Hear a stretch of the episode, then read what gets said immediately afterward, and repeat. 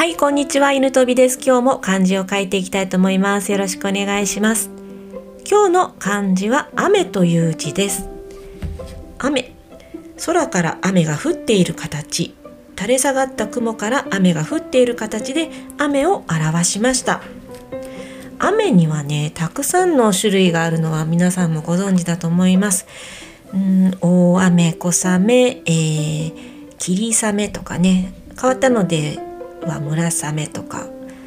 あ、にわか雨もありますね。ここに、さんにち福岡では結構冷たい雨が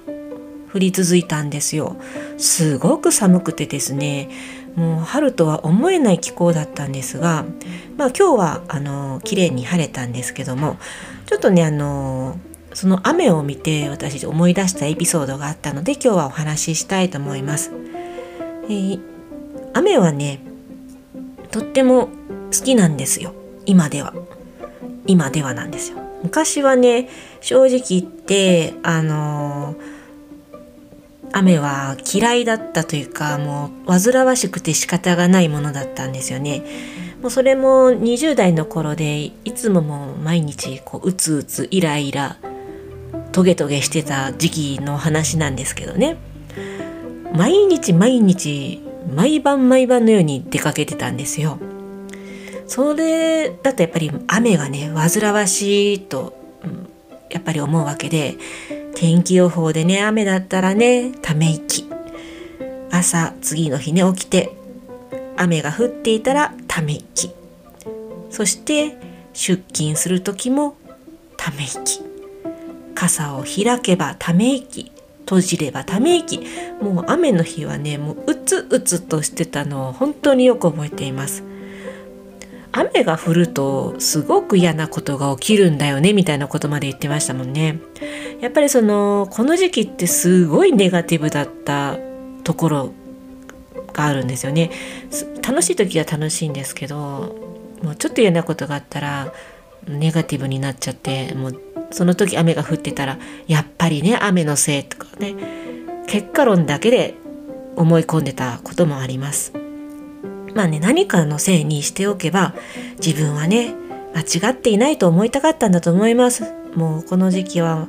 もう何かのせいにして自分を正当化したかった時期でもあります。そういう私がねあの雨を好きになったのもこの時期でして、あのある時はねあの仕事でミスをして、結構ひどいミスをして、とても落ち込んでた日があるんですよ。まあ、たまたまその日はお休みで特に予定のない日だったので、一日中ねあの部屋にいたんですよね。その日も一日中大雨だったんですよ。私の気持ちと一緒やねとかも思ってたのを覚えてますね。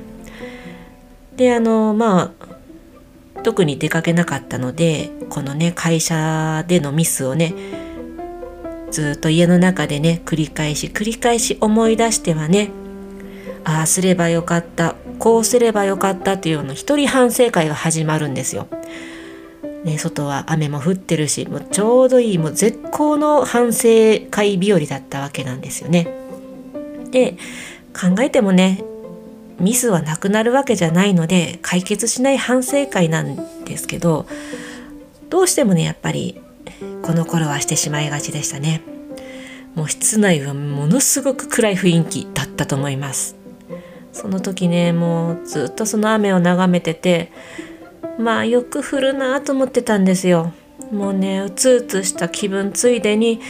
もう雨の音でも聞いてもうふて寝でもするかと思ってね、ゴロンと横になってしばらく目を閉じて雨の音を聞いていたんですよね。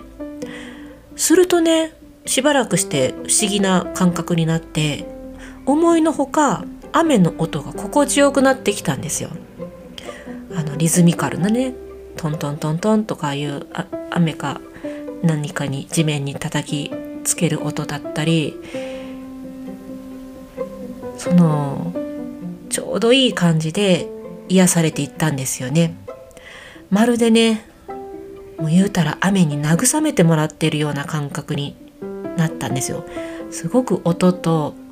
雨につつ包み込まれたような感じで、もうずっと聞いていたいような雨の音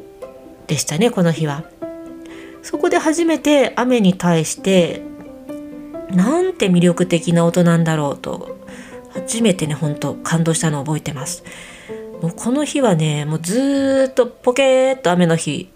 雨の音を聞いてましたね。今にして思えばもうこれは当然だったんですけど、雨の音にはですね、波の音とかあの自然の音ですね、あの水の音とかはホワイトノイズと呼ばれてまして、リラックス効果があるんですよね。よくあの音楽とかでもこう自然の音だけを集めた、そういうリラックス効果がある音をですね集めたものがあるんですけど、それだけじゃなくてこのホワイトノイズと言われるものは周囲のね雑音もかき消してくれると言われてます。だからね、何かあのカフェとかで集中したい時は私はこのホワイトノイズの何かを、ね、音源になるようなものを聞いているんですけど、やっぱりこの時雨の音一点集中っていうのを私がすることで、その何度もミスをね頭の中で繰り返すことをやめることができたんだと思います。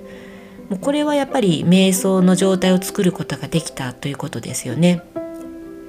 ね、これはもう私にとってとっても収穫が大きくて、あれだけね鬱陶しく感じて感じていた雨に心身ともに癒されたということが収穫でして、これはもう嫌だ嫌だと思うばかりではなくてね、その嫌なもの、今回の場合だったら雨か、雨を観察して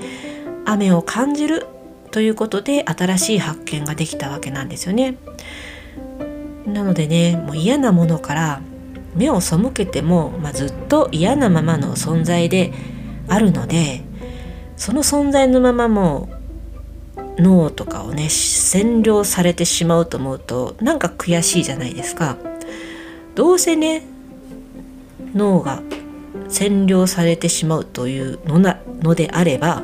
もっと楽しい形に変えたらいいと思うんですよ。もっと楽しい形、もっと面白い形に変えることで、私はね反省会が少しずつ変化していったんですよね。まあそのミスは